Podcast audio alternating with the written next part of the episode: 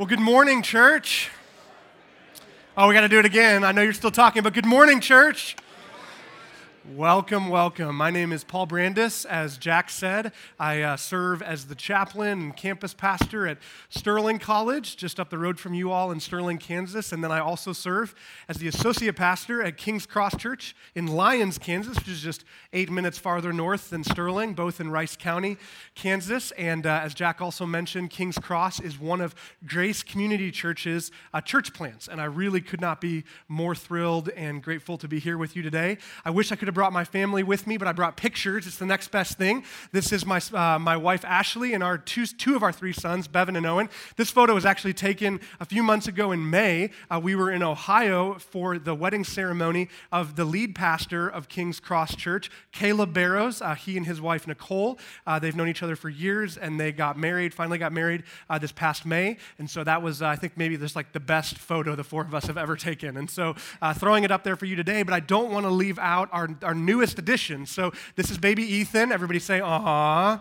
Um, this was just a couple of weeks ago uh, for Thanksgiving. We visited my family north of Chicago in Illinois, and we spent some time uh, with family friends, and they had a little hayrack ride. Uh, Ethan is, again, our newest addition. He is how we redeemed 2020. Uh, he was born December 28th, 2020. Uh, so we snuck him in. His middle name, it's Ethan Tax Break Brandis. Uh, so... No, it's not. It's, it's Ethan Paul. That's my name. I had to have three sons to sneak my name in there somehow. Uh, and so Ethan Paul is about to turn a year here in just a couple of weeks. And uh, my, my family, again, wish they could be here with you today. Um, but man, I am glad to be here with you. And it is a gift to me. I, I just want to, just for a moment, um, echo what Jack said in thanking this church for being as mature and wonderful as you all are. Um, it's a hard time to be a pastor. It's kind of a hard time to do anything. Amen. Uh, but it's a, it's a hard time to be a pastor. Uh, Barna just released a survey that said in the past year, 38% of pastors have considered leaving vocational ministry like forever, just done. 38%. That's almost 40. If you lined up five pastors, uh, two of them have considered that in the last year. Uh, and so to hear of this church encouraging your pastor in a moment of challenge, it just it warms my heart and encourages me. And I'm looking at two of the pastors that uh, Jack named, and I too am so grateful uh, for their ministry and legacy in this place and beyond, uh, in what they did uh, in Steve and Dave to lay a foundation for such an amazing church. And of course, we know they're under shepherds, right? It's Jesus working through them. Um, but hug a pastor today. um, shake the hand of a pastor and tell them that you're grateful for them. Uh, and I just want to echo that gratitude, not only because I'm a pastor, and so I appreciate hearing about churches that are mature in Jesus and know how to appreciate and encourage their pastors, but specifically, I'm grateful for this church because my church would not exist without y'all. We just wouldn't. We would not be where we're at in Lyons at King's Cross if it wasn't for the faithful and fruitful investment of not only the pastors and the staff here, but even more so, the kind and generous people that make up Grace Community Church. So thank you. Thank you. From the bottom of my heart, thank you. And I just thought if I could, yeah, we'll clap for you all and for what Jesus is doing in you. But I thought if I could, I just want to tell one story of what the Lord has been doing over the past year. We've been open a year at King's Cross. I can't even believe it. We've been in the high school since September 12th. Uh, we started for about a year in uh, the K State Extension site, and we needed to, and the Lord was gracious to uh, pave a road for us to move into the high school in Lyons. And I just want to tell one story the story of Elaine. Elaine and her grandkids, Ladarius and Linnea. And we got connected with Elaine actually long before we even launched our church in the fall of 2020. We got connected with her in the summer of 2020 through a fan- fantastic nonprofit in Rice County called Hearts for Homes. It's exactly what it sounds like. It's a bunch of people who come together to give their hearts and their time and their labor and their sweat towards homes in Rice County that need love, that need fixing up, that need paint. And uh, we wanted to serve as we were forming our launch team, as we were getting ready to step out and begin a new church in Rice County. We wanted uh, service to be at the very core of that. And so we worked with Hearts for Home, who connected us with, with Elaine. And in July of 2020, again, months before King's Cross Church opened our doors, we painted Elaine's house. Guess who was at church the first time that we opened our doors on October 25th, 2020. Elaine. And she was there with her two grandkids, Ladarius and Linnea, who, for a variety of difficult reasons, she is their legal guardian of. And guess who, over a year later, is still, every Sunday she can, coming to King's Cross Church? Elaine. King's Cross, uh, we exist. Our mission is to lead people into the fullness of life that is found only in Jesus. Uh, we draw that mission specifically from John 10:10, 10, 10, and I didn't know that the Advent reading here this morning was going to be John 10, 11 through 15. So, I mean, anyone that tells me that there's not a Holy Spirit, I don't know. I don't know. But John 10:10, 10, 10, right? Jesus says, "I have come that they may have life and life to the full." And so, King's Cross Church, we exist to lead people into that full life. Well, what does it look like? What does the full life in Jesus look like? Well, we think it looks like someone who enjoys God who belongs to one another in the body of Christ and who participates with God in the renewal of all things. And we started our church a year ago with a sermon series Enjoy, Belong, Renew. Enjoy, Belong, Renew. And after the Belong sermon,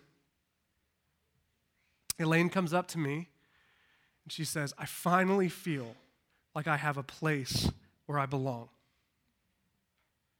Fast forwarding to just last week, uh, it's not just Elaine that loves our church, it's Ladarius and Linnea. Uh, and one of the things we offer that basically no other church in the county offers is excellent children's ministry programming that happens during our church service. We love having kids with us in uh, the church service, uh, the sort of adult gathering. Um, of course, we do. You guys do here at Grace as well, but we also offer children's ministry during that time. Hardly any other church in Rice County does that. And Linnea loves her church, right? Getting to go to King's Cross Kids. And it is excellent. I'm not biased. Uh, my wife runs it. You know, it's just, it's, uh, that's why they couldn't be here this morning because she's, you know, like in a classroom with children.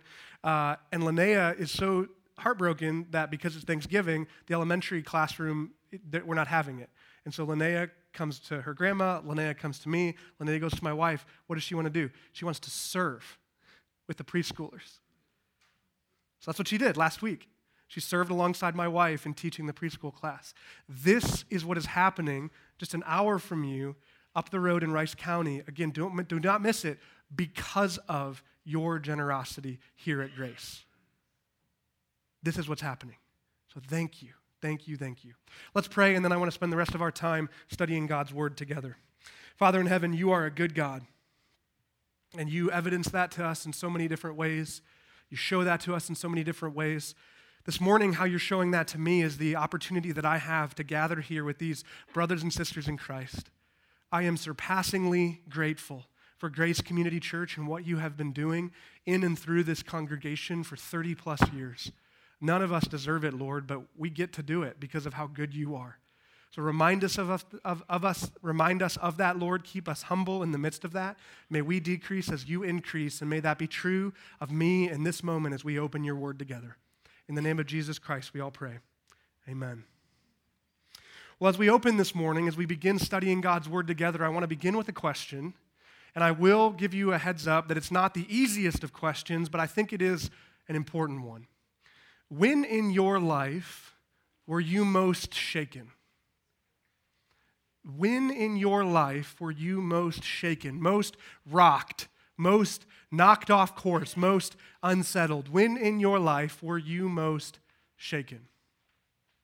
As I think about this question related to my own life, I can't help my mind drifts to a Sunday in February 15 years ago. February 26, 2006. It was early afternoon. I was driving home from a friend's house where I had been working on some homework, a homework project, and I had stayed up far too late the night before with a different friend. And friends, I, I fell asleep at the wheel. I was on a back country road where the speed limit was about 60 miles an hour, and I fell asleep at the wheel. The road turned, and because I had fallen asleep, I didn't turn. And I vividly do remember waking up and immediately going into shock as my parents' van is half on the road and half off the road. And I do remember hitting one road sign I remember vividly hitting a second road sign, and then everything went black. And I had driven headfirst, I mean, headfirst into a tree at 55 miles an hour.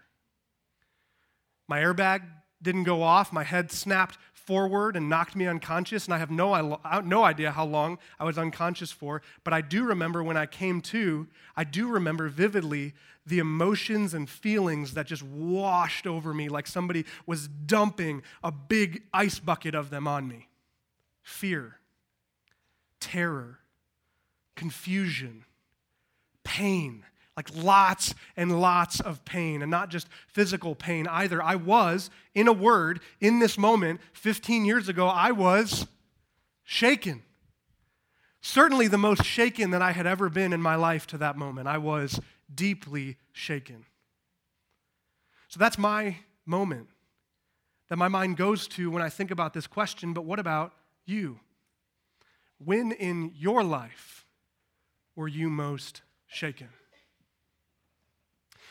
Okay, everybody take a deep breath. I'm okay now, right? Like you see me standing here before you, right? Like I made it. The Lord was faithful. He was kind to me. It was really, really, really bad. Like I shattered my femur and they had to give me flight for life. And my mom was stuck in California and could not get home for like over 24 hours. And my dad rolled up to this accident site and there's a helicopter landing. Like it was really bad, but I'm like, you see me, right? Like I'm here. I'm alive. I'm okay. I'm walking around. There's a titanium rod in my leg that they had to to stick in there because of the femur break. Like, I made it, all right? So we can all take a deep breath and we can all ask the question of why did I start there? Why did I tell you that story? It's because, and you know this, right? If you've lived for any length of time, you know that without a warning at all, without any like prior knowledge, the events in our lives can shake us deeply. Isn't that true? Like, I didn't know I was going to hit a tree at 55 miles an hour when I woke up 15 years ago on that Sunday, but I did and it shook my life deeply. And you had something that you thought of when I asked you this question. The events of our lives can, without warning, they can shake us deeply. Both like individually and then also collectively, right? Like think back with me over what we've been navigating together the last 18 months. And it's not just COVID, that's part of it, yes, but there's more too, isn't it? Incredible racial unrest in our country the most contentious national election that I've ever seen. And I know that people even older than me have said, yeah, that's, that's the worst one. That's the most difficult one we've ever seen. And then, like in 2020, there was this hot moment where the bees were trying to kill us. Does anybody remember murder hornets? It's like, oh my goodness, like it's, it's enough already. The bees are trying to kill us. I Googled murder hornet. I almost like passed out when I saw this picture. It's like terrifying, right? The point is that, like, collectively, all together, we have navigated some really difficult things over the last year and a half, and that is not saying anything about, about what you yourself may have navigated.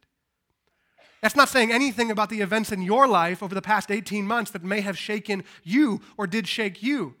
You know, my answer to this question pulls me back 15 years to 2006. Maybe your answer happened last week. Maybe your answer happened last month. It has been hard of late, life.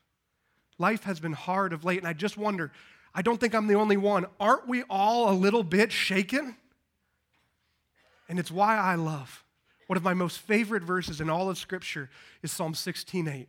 Oh man, this verse has gotten me through it, to be honest. I keep my eyes always on the Lord. I don't look at anything else. I keep my eyes always on the Lord. With Him at my right hand, what? I will not be shaken. I will not be shaken with the Lord at my right hand. I keep my eyes always on Him. I love this verse. I love this verse, and if I were to summarize it, I would summarize it this way Friends, church, grace community, hear me this morning. What shakes us doesn't shake Him. What shakes us doesn't shake him. Do you need this this morning as my soul and my heart needs this? When we are shaken, God is not. When we are uncertain, God is not. When we are unsettled, God is not. When we are unstable and unsure in the footing of our life, God is not. When we are fearful, when we are anxious, when we are worried, God is not. Because what shakes us does not shake Him. Psalm 16:8. And what's amazing to me that as great as this verse is, I keep my eyes always on the Lord. With him at my right hand, I will not be shaken. It gets even better when we resituate it and we put it right back into the context that it comes from. So, what I want to do with you this morning is, if you'll allow me, I want to look at all of Psalm 16 together. And in fact, I want to read all of Psalm 16 for you. It's not a long chapter, and I trust that it will bless your heart. Verse 1, reading Psalm 16, this is in the New International Version of the Bible. Keep me safe, my God, for in you I take refuge. I say to the Lord, You are my Lord. Apart from you, I have no good thing. I say of the holy people who are in the land, they are the noble ones, in whom is all my delight.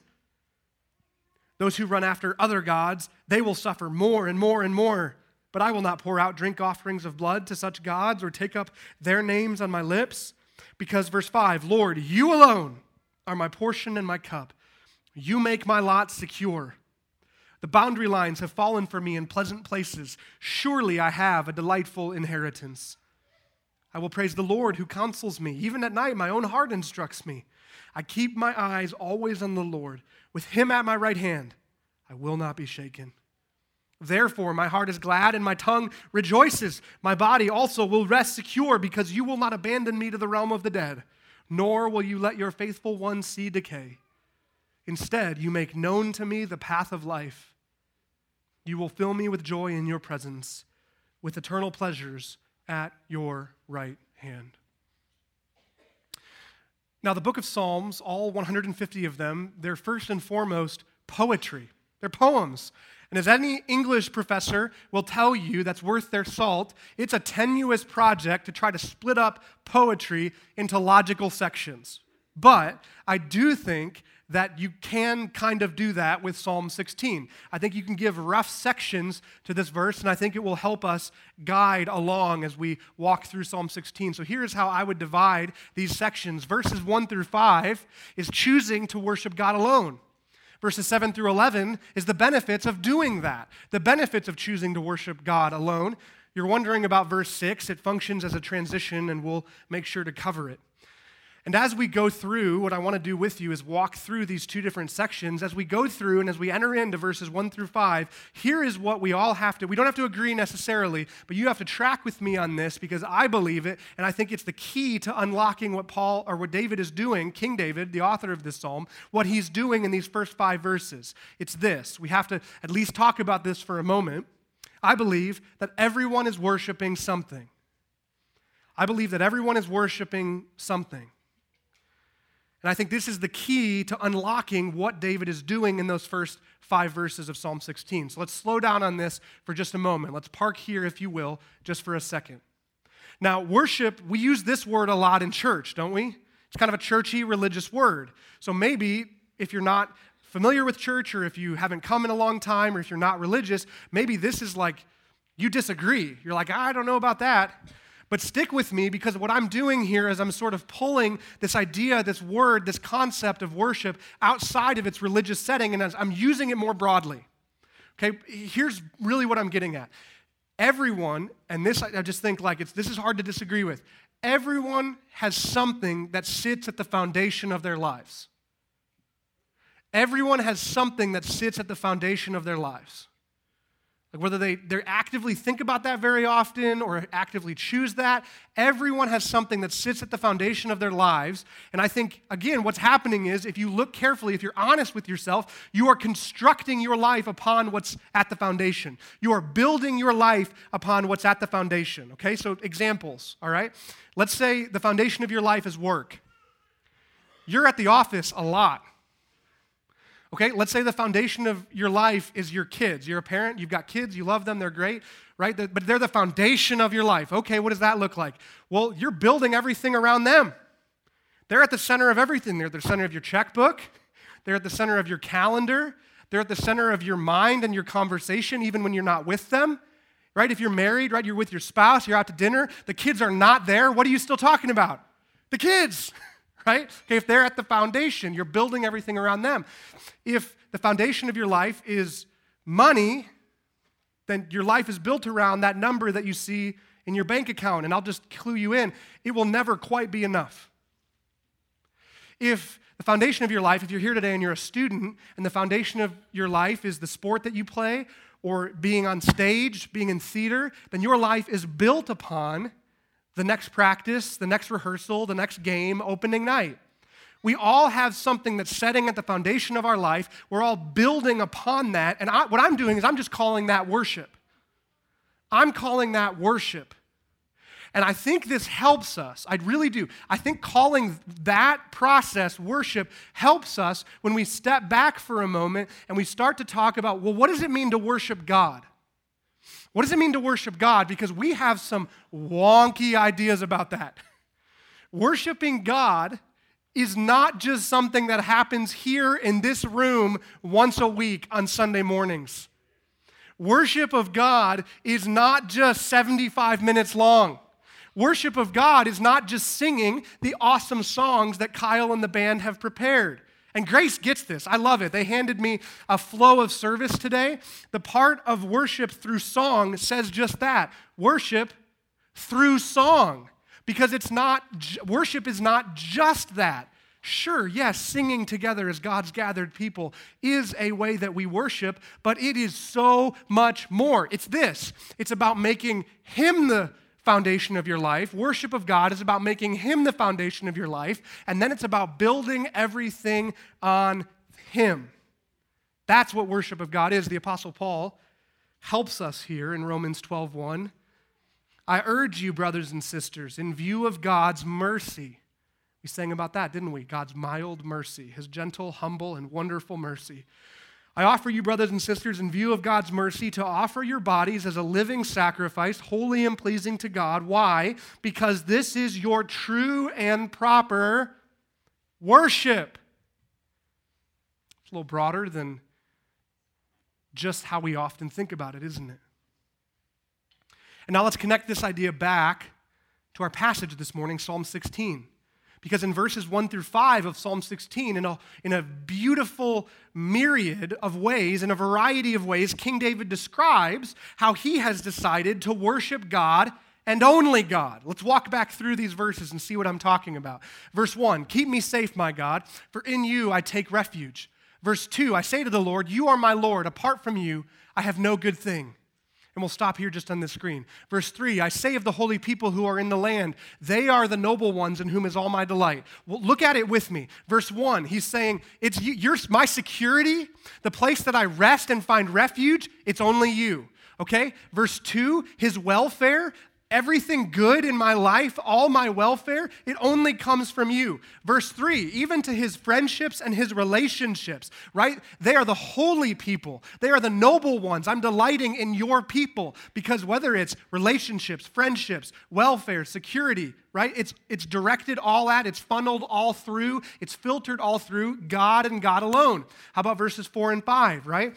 Verse 4 those who run after other gods will suffer more and more and more. He's talking about idolatry. He says, I will not pour out drink offerings of blood to such gods, I will not take up their names on my lips. So he's saying, false idols, nope, not doing it, not going to run after them like I see other people doing because their suffering is only going to multiply, it's only going to be exponential. And then in verse 5, he really brings it home, doesn't he?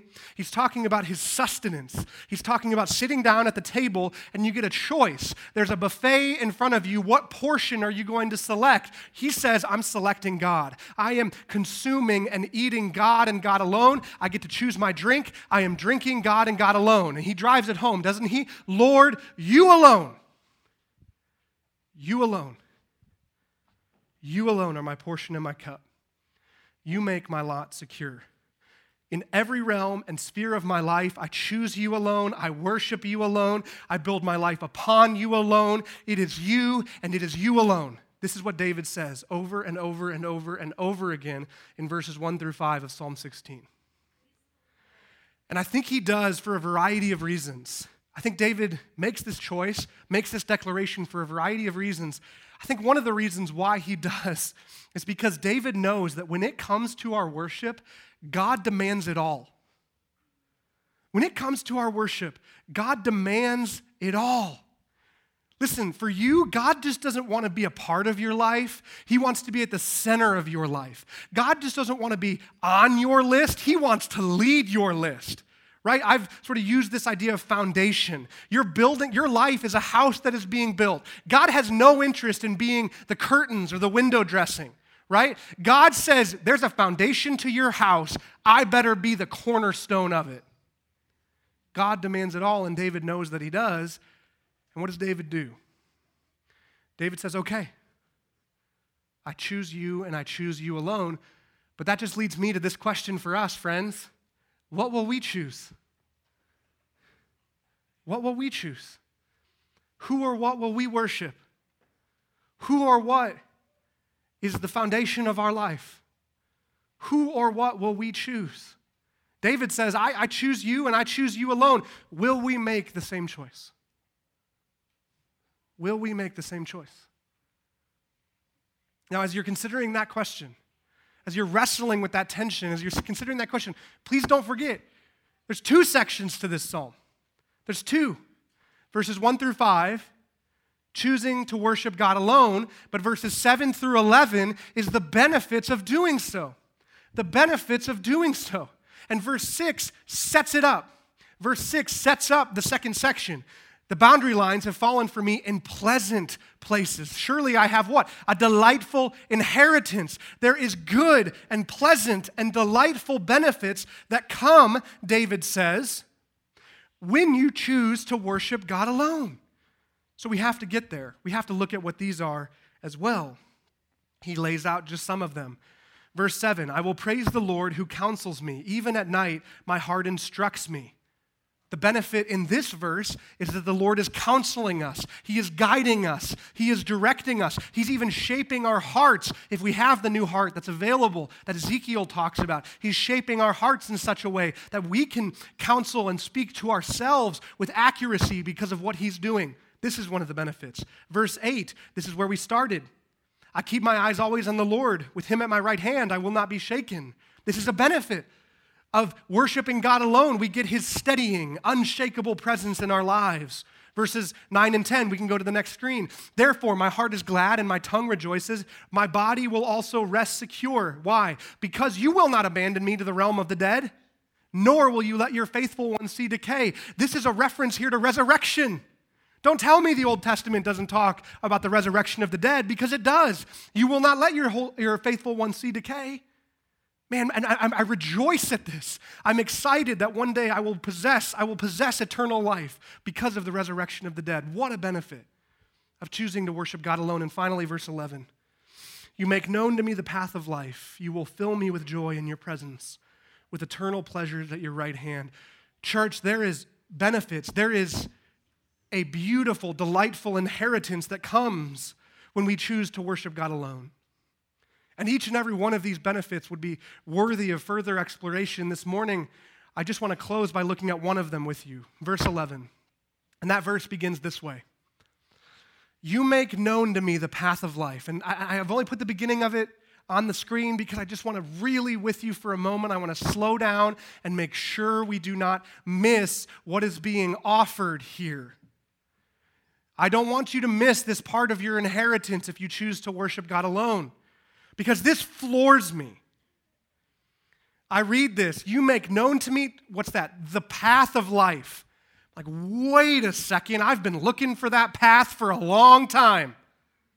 Have you? I feel like most of my life is wandering around trying to find the path of life to take. And if you will, with me for a moment, just think back over your life. Just think back with me over your life. How many times have you said something like this, or felt something like this, or just had this type of experience? I need to know which way to go. I need to know what decision to make. Oh, how many times have you said that, felt that in a major way in your life? I need to know what decision to make. I need to know, oh gosh, I need to know what the plan is. I need to know which college I should select. I need to know what career to choose. I need to know if the career that I've chosen is the right one. I need to know who I should date. I need to know if this person I'm dating is the, the right person to marry. I need to know, I need to know, I need to know, I need to know the path of life. Every single one of us, until the moment we take our last breath, breath is on a hunt for the path of life. And right here, in Psalm chapter 16, verse 11, King David says that God makes it known to us. it's like this could be the only benefit. It's not, but this could be the only benefit. And I'm like, hey, do you have a pen? Jack, do you have a pen? I'm going to sign right here. Like, I'm in.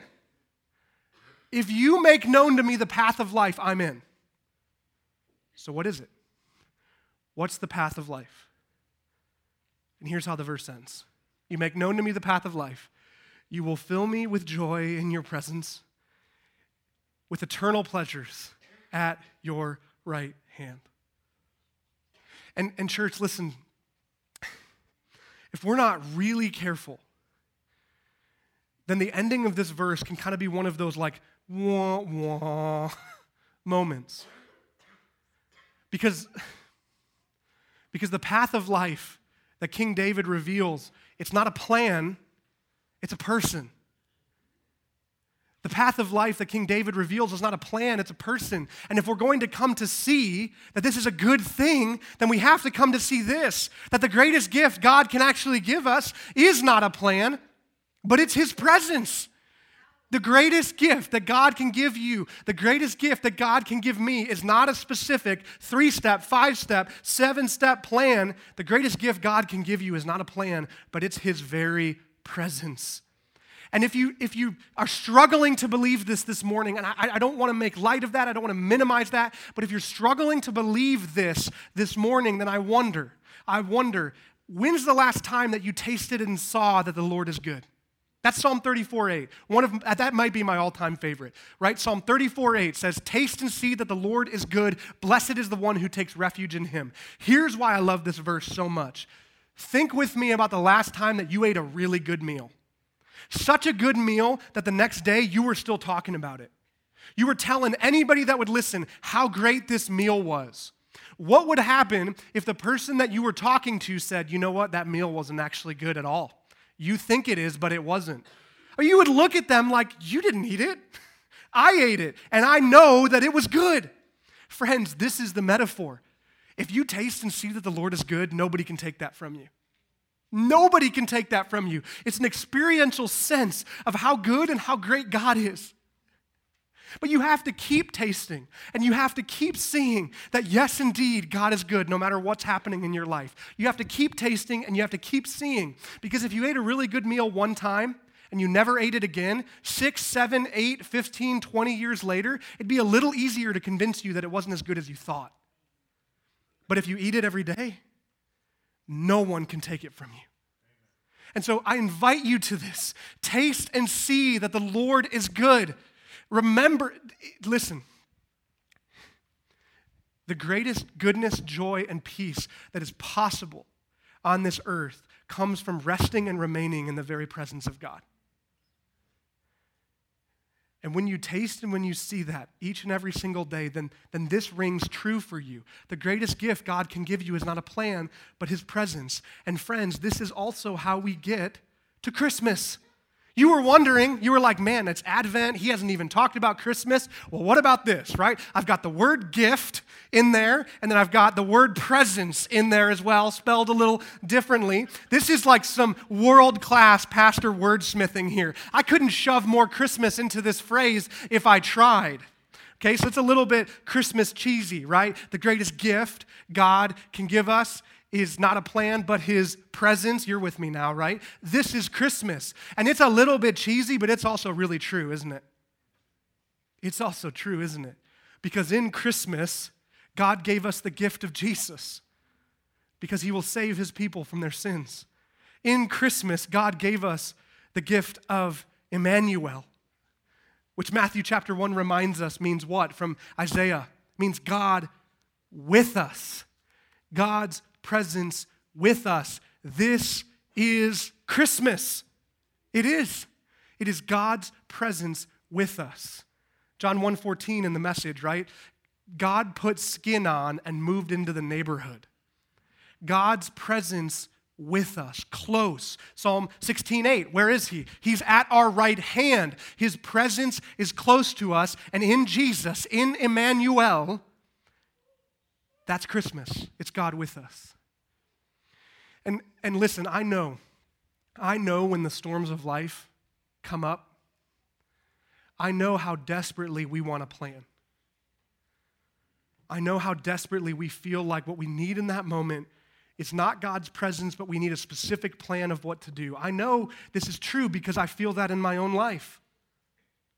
And I don't think I'm alone because I study the scriptures and I see others struggling in the same way that I do. I mean, I just think about Jesus' disciples in the boat. Jesus' disciples are in the boat, his closest friends and followers, and what happens? A storm comes up really, really quickly. And Jesus, he was tired after a long day of preaching and healing. And what had happened? He had taken a nap. He's asleep on the boat. Meanwhile, this storm is violent. This storm is intense. This storm is going to kill them. This storm is shaking the boat as I break Kyle's microphone. Sorry, Kyle. Right? It's shaking the boat. And, and, and the disciples, Jesus is still napping, and the disciples are terrified. What do they do? They go to Jesus, and you better believe they shake him awake, right? They're not like kneeling down, whispering to him, like, hey, Jesus, will you wake up, please? They are shaking him, and they're shaking him, and they're saying, Jesus, what's the plan? We're going to die. Don't you care? What's the plan? What does Jesus do? He stands and he speaks. And with a word, he says, Wind be still, waves cease. And Mark 4:39 says, Suddenly the wind stopped, and there was a great calm. Who is this man? Who is Christmas? This is Christmas. Jesus is Christmas. Jesus is the plan. The plan is the presence of God with us in Jesus, present to calm the storms of our lives. Because, friends, remember, what shakes us doesn't shake him. That storm was shaking the disciples. I know that there are storms in your life that are shaking you, but at your right hand is Jesus Christ who came to us at Christmas. And what, what shakes us, the storms of life that shake us, they do not shake Jesus. It's a good place to end. the band can come forward, and as they do, as we, as we prepare our hearts and minds to sing to this Jesus, I just want to invite us to quiet our hearts and minds with a moment of silence. Let's close our eyes and bow our hearts and bow our souls and reflect upon this Jesus who has come to us in Christmas to be the one who is unshaken to be the one who can calm every storm. Let's be silent before him. Father in heaven, thank you for the gift that you have given us in Jesus. Forgive us. Forgive us for forgetting how great he is. Forgive us for pushing Jesus out of the way and demanding a five step plan. Forgive us, God, for not resting and remaining in the presence of Jesus. We do that, Lord, by the power and presence of your Holy Spirit, who dwells among us and indeed dwells in each and every single one of us. That's how good your plan is, God. It's not just Jesus, but it includes the Holy Spirit who dwells in every single one of us. Remind us of that. Wash that over us, Lord, and, and may it prompt us and propel us to some really awesome worship through song. What a gift it is and a good thing it is to gather with God's people and sing praise together. And may we do that this morning, all directed as we close towards Jesus our King. Thank you for being the one that is not shaken even when we are. In the name of Jesus, we pray. Amen.